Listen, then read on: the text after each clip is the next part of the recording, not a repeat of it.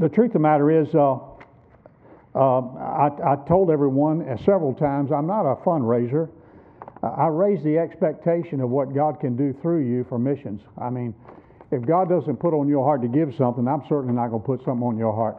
But uh, you know, we do have this reaction to money. You know, I was in a, I was in a on the ground level of a uh, Brother Bud Calvert and a bunch of independent Baptists wanted to have a, a national missions conference, and we called it a conference on world evangel uh, conference on world evangelization, and we're meeting in D.C. and and and one businessman stood up who because it was going to cost about 120 thousand dollars to have the meeting with all the missionaries there, and I'll never forget.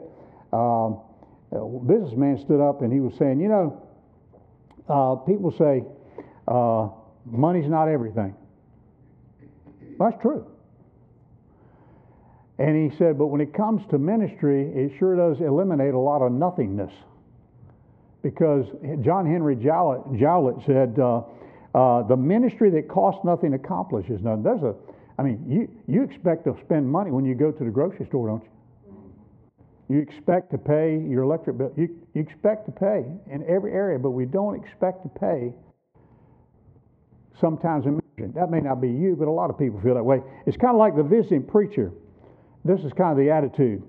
The visiting preacher was really getting the congregation moving. Near the end of his sermon, he said, This church was, has really got to walk. This was, it was one of them southern churches. They were loud. You know what I mean? You understand? To which someone in the back yelled, Let her walk, preacher. Let her walk. The preacher then said, If this church is going to go, it's got to get up and run. To which someone again yelled with gusto, Let her run, preacher. Let her run feeling the surge of the church.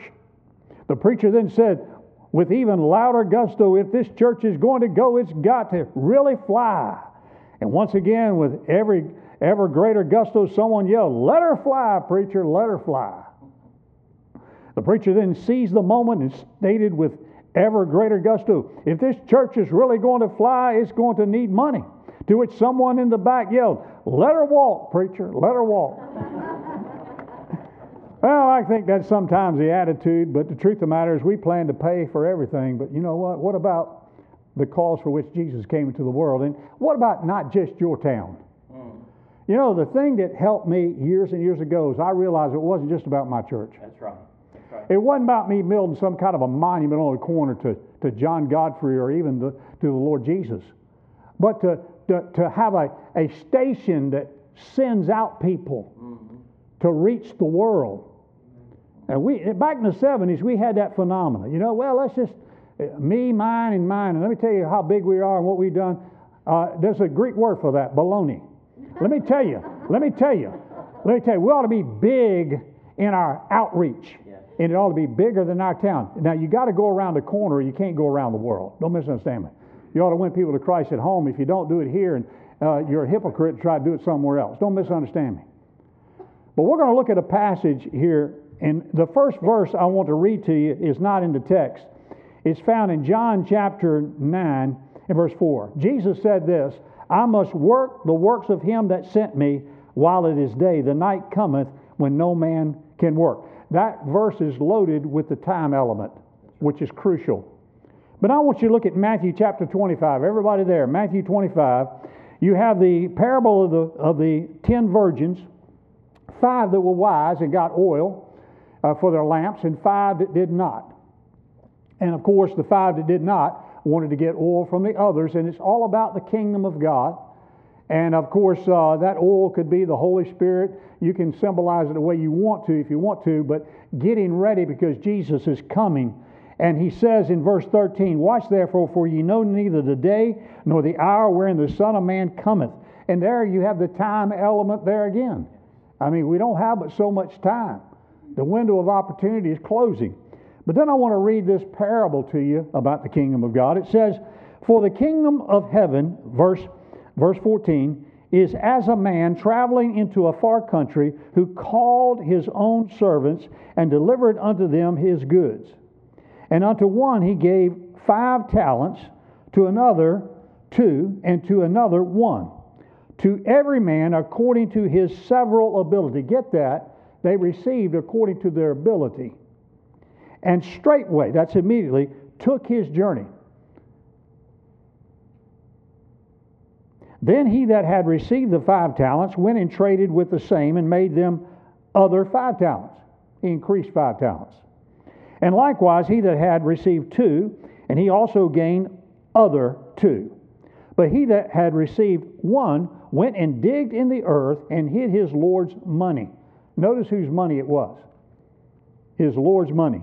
After a long time, the Lord of those servants cometh and reckoneth with them. And so he that had received five talents came and brought other five talents, saying, Lord, thou deliverest unto me five talents. Behold, I have gained beside them five talents more. His Lord said unto him, Well done, thou good and faithful servant. Thou hast been faithful over a few things. I will make thee ruler over many things. Enter thou into the joy of the Lord. He also that had received two talents came and said, Lord, thou deliverest unto me two talents. Behold, I have gained two other talents beside them. His Lord said unto him, Well done, good and faithful servant, that thou hast been faithful over a few things, I will make thee ruler over many things. Enter thou into the joy of the Lord. Then he which had received the one talent came and said, Lord, I knew thee that thou art an hard man, reaping where thou hast not sown, and gathering where thou hast not strawed. And I was afraid, and went and hid thy talent in the earth. Lo, there thou hast that is thine. He said, Here, I'm giving it back to you. His Lord answered and said unto him, Thou wicked and slothful servant, thou knewest that I reap where I sowed not, and gather where I have not strawed. Thou oughtest therefore to have put my money to the exchangers, and then at my coming I should have received mine own with usury. Take therefore the talent from him, and give it unto him which hath ten talents. For unto every one that hath shall be given, and he that shall have a, and he shall have abundance. But from him that hath not shall be taken away even that which he hath, even that which he hath. Let's pray. Father, we thank you for your word.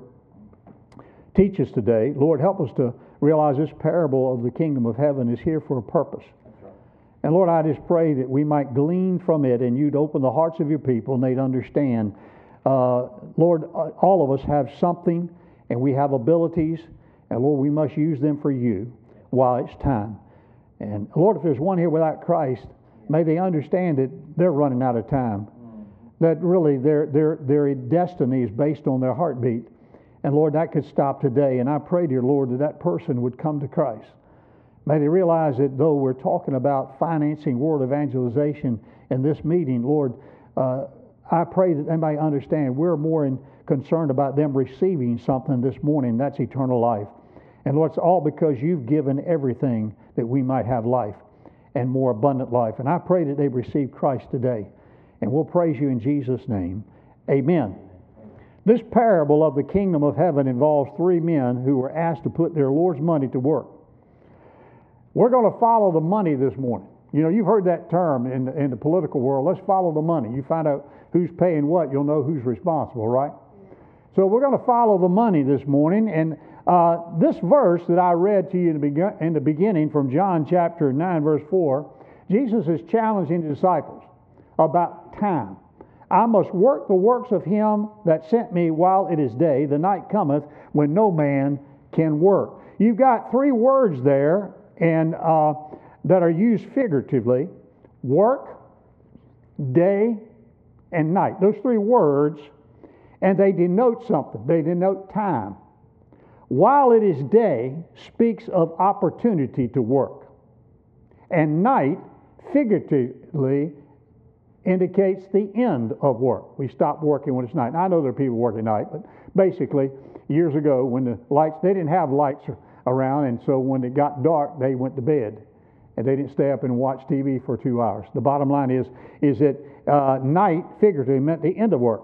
I want us to see four truths from the parable that affect world missions. First of all, the first truth is time is precious. Time is precious. You know, I, am I'm, I'm 69, and uh, I don't have a whole lot of messages. I've preached more messages than I'm going to probably preach in the near future.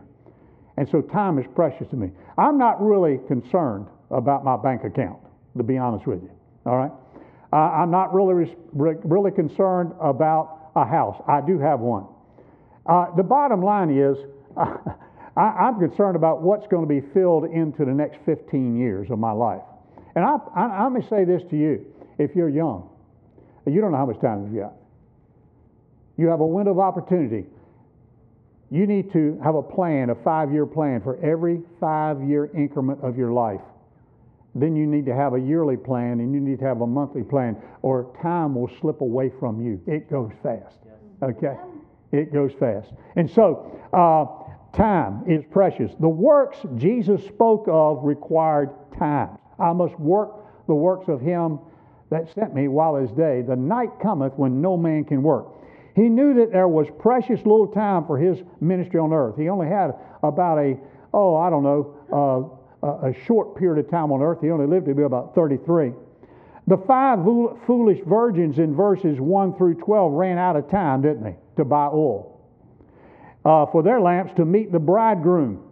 And so they were left out. Uh, look, if you will, uh, please, uh, back at uh, uh, verses 10 through 13. And while they went to buy, the bridegroom came, and they that were ready went in with him to the marriage, and the door was shut. It's a picture of the church and Christ at the marriage feast.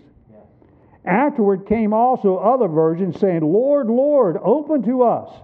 But he answered and said, Verily, verily, or verily, he just says it one time, but it means truly, I say unto you, I know you not. Watch therefore, for you know neither the day nor the hour wherein the Son of Man cometh. And so there's a time element there. They wasted their time. They were not ready for Christ when he came, and therefore they did not go into the marriage supper. Uh, missions is called work in the Bible, folks. I want you to note several verses. Acts 13 2, when Paul and uh, Silas were called, uh, Paul and Barnabas were called. Paul's called to the missionary uh, as a missionary is labeled his work. As they ministered to the Lord and fasted, the Lord, uh, the Holy Ghost said, Separate me, Barnabas and Saul, for the work whereunto I have called them. It's called work. First missionary call. 2 Corinthians 9 8, I've quoted that verse a lot this, this week. God will enable us to abound to every good work. And God is able to make all grace abound toward you, that ye always, eh, having all sufficiency in all things, may abound unto every good work. It's called work.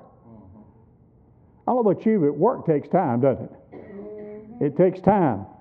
Philippians 1 6, Paul wrote a letter to the Philippian church, the only church that supported him when he left Macedonia, which is Europe. And he said this being confident of this very thing, that he which hath begun a good work in you will perform it until the day of Jesus Christ. You know what he said? What God started, have you gotten started in world evangelization? Mm. The church has, but have you individually? He says, What I'll begin with you, and they supported him, I will continue until the day of Jesus Christ. Now, you're not going to, look, the window's going to be closed when Jesus comes, all right? You're going to be with him in heaven, and you're not going to need uh, you're not going to need to give a dime to world evangelization. In fact, you won't be capable of doing that. And so the window will close, and he calls it a work, a work. 1 Thessalonians 1 3, Paul labels their evangelistic effort as a work of faith and labor of love, remembering without ceasing your work of faith and labor of love and patience of hope in our Lord Jesus Christ in the sight of God and our Father. That's the other Macedonian church, Thessalonica. And then in 2 Timothy 4 and verse 5, Paul told young Timothy, a pastor, But watch thou in all things, endure affliction, do the work of an evangelist, make full proof of thy ministry. And so there's no doubt that missions is called work in the Bible, isn't it? It's called work. Work is time consuming. You agree with that? Tomorrow morning, some of you are going to get up, most of you are going to get up and go to work, and you're going to spend the better part of your day at work. Amen. There is precious little time, ladies and gentlemen, and one wise servant did not wait to invest in this passage. The unprofitable servant sat on his resources. He sat on his resources. Time is precious. John 4 35. But uh, say not ye there are yet four months and then cometh harvest. Behold, I say unto you, lift up your eyes and look on the fields, for they're white already to harvest. We've got a farmer here.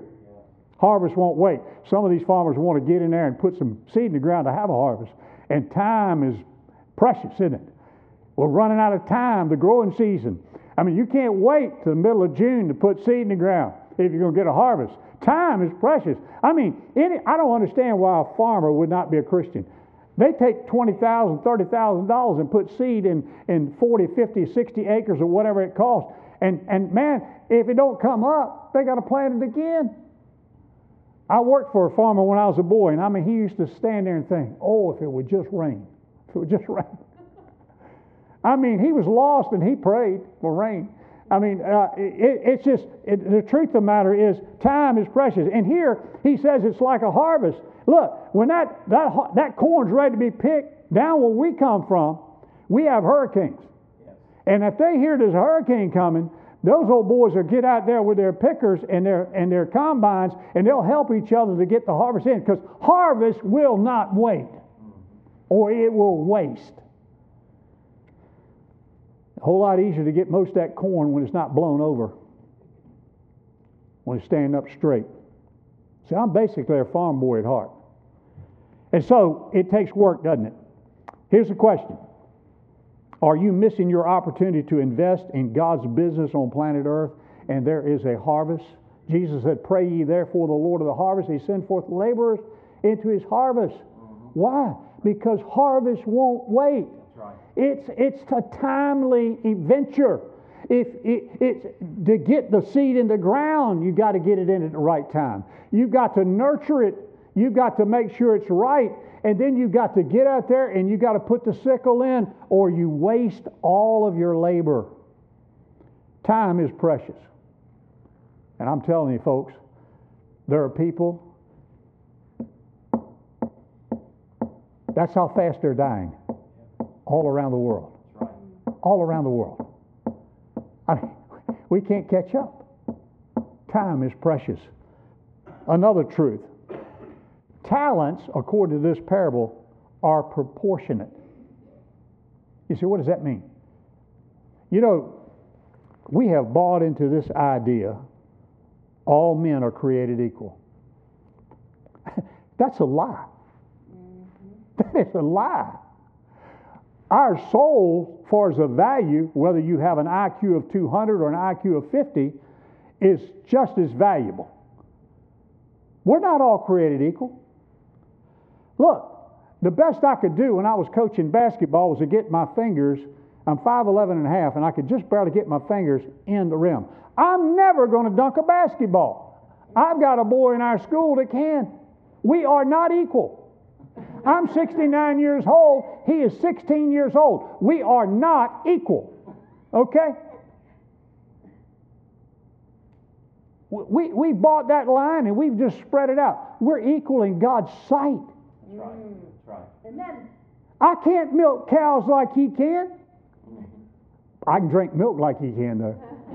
See, my gift is drinking milk, not getting milk. And by the way, I know where milk comes from. This generation thinks it comes from a cart, and I know it comes from cows, all right? I've never understood how a cow could take green grass and turn it into white milk, though. But I still drink it. Amen. What am I saying? Talents are proportionate. Look at verse 15. Every man was given a talent according to his several abilities. They weren't all the same. Not every man could do something with five talents. He wouldn't know what to do with it. Another man was able to take two talents, and this could be money, and it is, and it also could be your abilities, okay, depending on how you want to look at it. Now let's define talents here. It's not pennies. Some people think, well, that's just a little bit of money. It was a lot of money. This was a lot of money. One talent, according to what I've researched, could equal 110 pounds of gold or 110 pounds of silver. I heard one writer said 200 pounds. That, that's a lot of gold, mm-hmm. even in that day. It was about 20 years of wages. That's a lot of money, isn't it? 20 years of wages. The Lord knew what He could trust each man with. The money is figurative, in that it represented each man's opportunity, we're talking about time, to use his abilities. Because he only had a certain amount of time before the master came back to find out what they'd done with their talent. Notice the doubling effect. Did you notice that? The good and faithful servants were five for five. The man given five talents, he increased because of what he invested, five more talents. The man with two talents, he gained two talents. That's a 100% return. Can you expect more than that? I don't expect more than 100%. Do you? 100% is good. I mean, I, even as a church member, I don't expect my people to be better than 100%. Most of them aren't. I'm, I'm kind of happy with 80 or 90%. The bottom line is, uh, and some of you, by the way, were 100% in your attendance. I'm preaching now on a. And you missed out, you didn't get here. And I know some of you got flooded. That's okay. But the bottom line is, he speaks in terms of money because people are careful about what? Their money. I'm careful about mine, aren't you? So he uses money because he knows that we'll be careful about that. The doubling effect, the, the unprofitable servant was zero for one. And probably inflation ate up the one. It, that talent wasn't worth as much when he gave it back as when he received it. Notice there was a divine expectation also. In verse 14, he says, He delivered unto them whose goods? his goods. He delivered unto them his goods. God expected them to invest what he had given them. Let me shock you with some reality. Your pay slip has your name on it, but did you know that it belongs to God? Did you know that? He can turn your water off anytime he wants to. If you have the ability to get wealth, Guess where you got that? He can turn that knob anytime he wants to. Anytime he wants to. And really, you have to live by faith because you have no idea whether you're going to be able to perform next week or not. You have no idea. You think you will because you've done it for a long time, but you have no idea whether you can. He could turn your water off just like that. Best man in my wedding, her cousin, 49 years old, good job, worked for the government, made good money, had a stroke. He'd been paralyzed on his left side and in a wheelchair ever since. You have no idea. You have no idea how much time you have. I have buried two babies that drowned. That's one of the hardest things I've ever done. I buried a man in Princeton, New Jersey when I pastored in, in, uh, in New Jersey at a Great Hope Baptist Church there. I buried a man that had a heart attack at 37 years old. On the Eastern Shore of Virginia at the Baptist Bible Church, my first church, a young man fell off, he was a waterman, fell off a, uh, uh, a mast of a ship uh, and fell and hit on his chest, and he was in the hospital at 21 years old. He had a heart attack and died.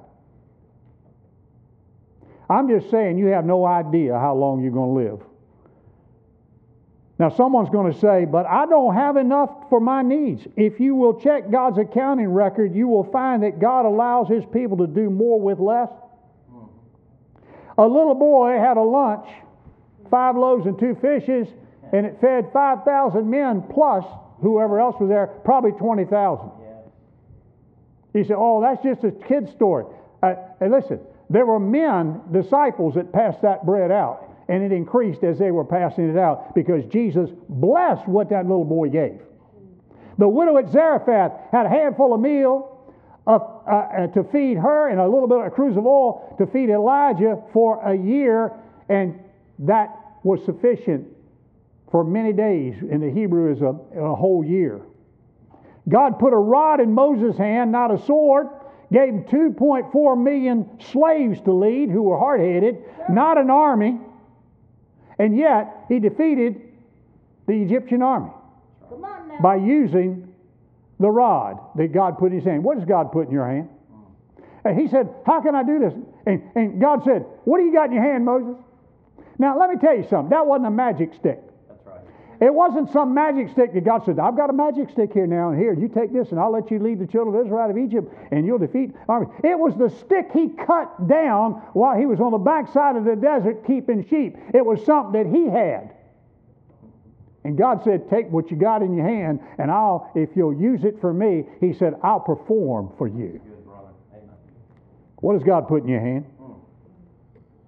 Gideon was given 300, a few lambs, and a war whoop to charge the Midianites that were described as grasshoppers in the valley, and they defeated the Midianites. By breaking a pitcher with a lamp in it or a, a light in it and shouting a war whoop, the sword of the Lord and of Gideon. David had a sling and a stone versus a giant. I had a deacon. He said, Preacher, he said, Pastor, he said, I'm a, I'm a, he, he was called to preach. And he said, Pastor, he was in Maryland. He said, Pastor, I'm going to have to stop spending so much time on my, my sermon titles. I said, Why? He said, I just preached on David and Goliath. It's a great, great story to preach. He said, One of my older ladies who didn't mind telling me the truth walked out and said, Pastor, I was so excited when you gave that title. Then it was such a disappointment when you preached it. Oh. He said, my, my titles are, he said, my titles are, are upstaging my messages. And his title was A Sling and a Stone Made the Big Boy Moan. but David, just a, just a little, the youngest in his family, with a sling and a stone. Here's the question What can God trust you with? God could trust one of these men with five talents, and he was faithful with the five talents. We're not all the same. He trusted another man with two talents. He was faithful. He gave one man one talent, and he wasn't faithful with the one talent. He sat on it. I want you to see another truth time is precious. Time is precious. Talents are proportionate. Total investment is promoted here. Look at verse 19. It says, After a long time, the Lord returned, and he reckoned with them. You know what that word reckon means? It means accounting. He wanted to look at the books. He wanted to look at the books. He said, I'm come back. Let me see your books. We're going to have a audit of the books. Now, if God audited your finances, what did he find out? What would he find out that you loved? You know, Matthew chapter 6, I preach a message from that. And five times it says, take no thought. Don't worry. And it's all about whether you, what you eat, what you drink, what you put on. And he begins that passage in verse 19 by saying, Lay not up for yourselves treasures on earth where moth and rust doth corrupt, where thieves break through and steal. But lay up for yourselves treasure in heaven where neither moth nor rust doth corrupt, and thieves do not break through and steal. You're going to, you're going to leave it here. For where your treasure is. There will your heart be also. I would not dare do this, but if we were to throw, if we were to throw your checkbook ledger up on the screen, we'd know what you love. I will tell you what you'd find on my check ledger over and over and over and over and over and over and over and over and on dot dot dot. You'd see got paid every two weeks. You'd see a check written to Great Hope Baptist Church, which would be include my tithe and my faith promise grace offering for missions first. And I honor him with that. I'm not saying there might be a time where I had to write a check before I got to my, my offering envelopes. That could happen. But most of the time, 99% of the time, God got his first. You know why? Because that's where my heart is. That's where my heart is.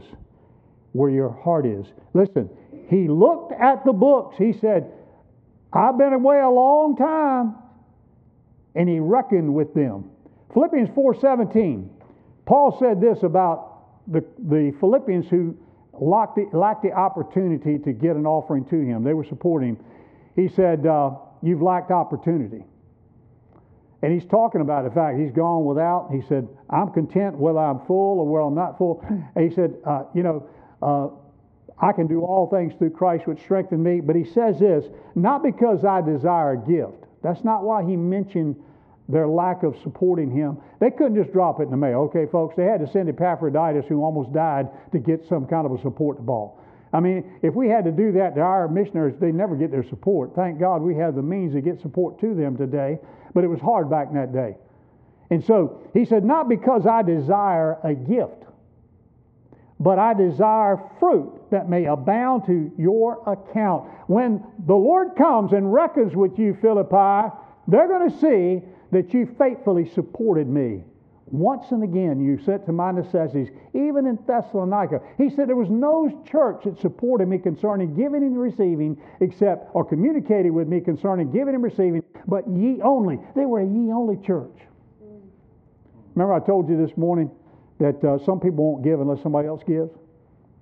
Some churches won't give unless another church gives. I don't care what other churches do. Oh, I do care, but it's not going to affect what Great Hope Baptist Church does. There's never been in the history of our church that the missionaries did not get their support on time. Never. Zero. Nilcho. Ever. I had a man to tell me one time, he said, Pastor, what would you do if it really got tight? Now, God always meets our needs. Yeah, I mean, he just, and I'm telling you, the church that, that puts God first in world evangelization, I, listen, I've lived this in three churches.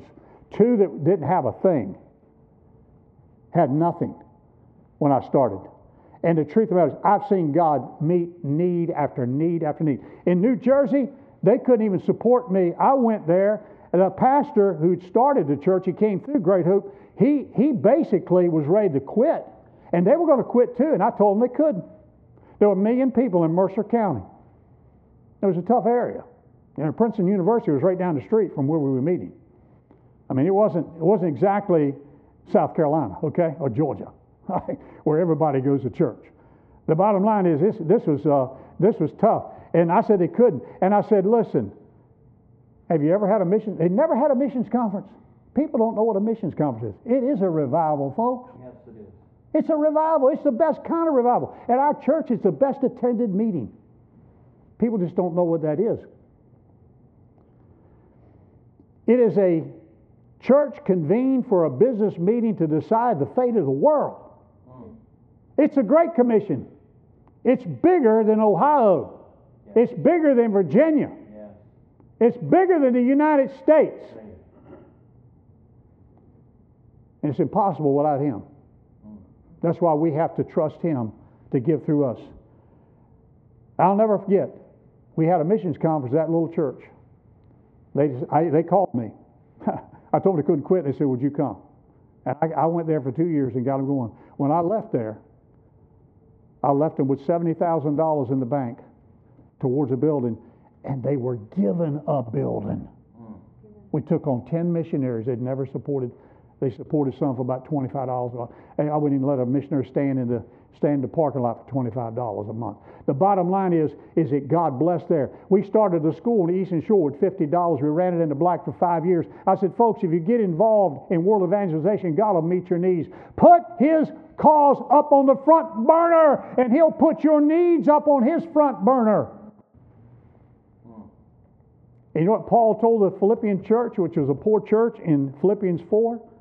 But my God shall supply all your needs according to his riches and glory by Christ Jesus. He didn't give that promise to just any church. He gave it to a church that was giving to their power sacrificially and beyond their power. They were willing themselves, and they supported Paul as a missionary, and God met their needs, though they had nothing.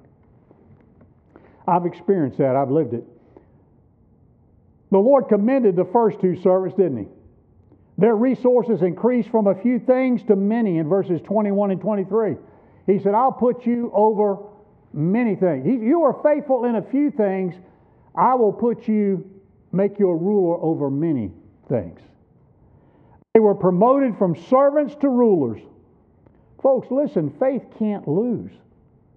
We're not gambling.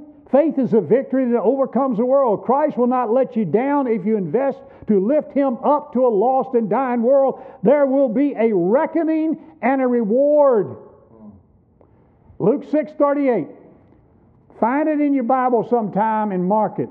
It's, it's an agricultural term. That way everyone can understand it. Give, and it shall be given unto you.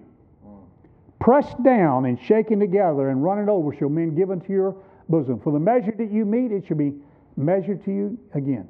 Good measure, he said, running over. He says, I won't give you with air in the bag when the seed's put in there. He said, I'll get all the air out and it'll run over. You say, I don't believe that. Well, the only way you can learn is to give. That's the only way you can learn because nobody can teach you to give. I want you to see, lastly, a truth, and that's the typical response is precaution. Anytime you talk about money or giving, precaution is the typical response, right? Hey, we're serious about our money. We don't want to waste it. The man, out of fear, hid the talent, knowing that his Lord expected to reap where he had not sown. That's what he said, right? He said, Lord, I knew you were, I knew you were, uh, I was fearful, and I knew that you expected to reap where you hadn't sown, so I went and hid your talent in the ground. Fear paralyzed him, so he sat on his resources. The Lord's reckoning produced regret in his heart. He did not invest what his master had delivered unto him, and know what? He lost it all. He said, Take from him and give it to the man with 10 talents, the man who had five and gained five more. He said, Give it to him. Why would God do that? Because he knew that he would use it. If, if the church raises money and doesn't plan to spend it for world evangelization, why should God give more money through that church? Why? It's true on the, on the, on the personal level. Here's the question Do you think that our all knowing, all powerful, all seeing God does not know what our budget priorities are? Absolutely, He knows what they are. Follow the money this morning. Follow it. And do what Matthew 6 says Lay not up for yourselves treasure upon earth where moth and rust doth corrupt. You're going to lose your manicured yard. You're going to lose your two story house. You're going to leave it. You're going to leave your antique car and you're going to leave your portfolio. You're going to leave it. You, there are no hearses pulling U-Haul trailers. Do you get that? There are no hearses pulling U-Haul trailers. You're going to leave it. As one, one old black guy was in a digging a digging a uh, a uh, grave site for a guy, and this was a millionaire. And he always said he wanted to be buried in a cold gold Cadillac. And the, the old fellow was standing there with his buddy leaning on the shovel as they were lowering the Cadillac in the grave. He said, Man, ain't that living? The other guy was a little bit wiser than he, and he said, how, how, much did he, how much did he leave? And the old boy said he left it all. he left it all, and that's what's going to happen. I am as confident that the Lord will keep me solvent financially as I invest in the Great Commission as I am that my soul is secure and heaven is my home. I am that confident about my financial stability as I am about my soul salvation because it's the same God that provides both.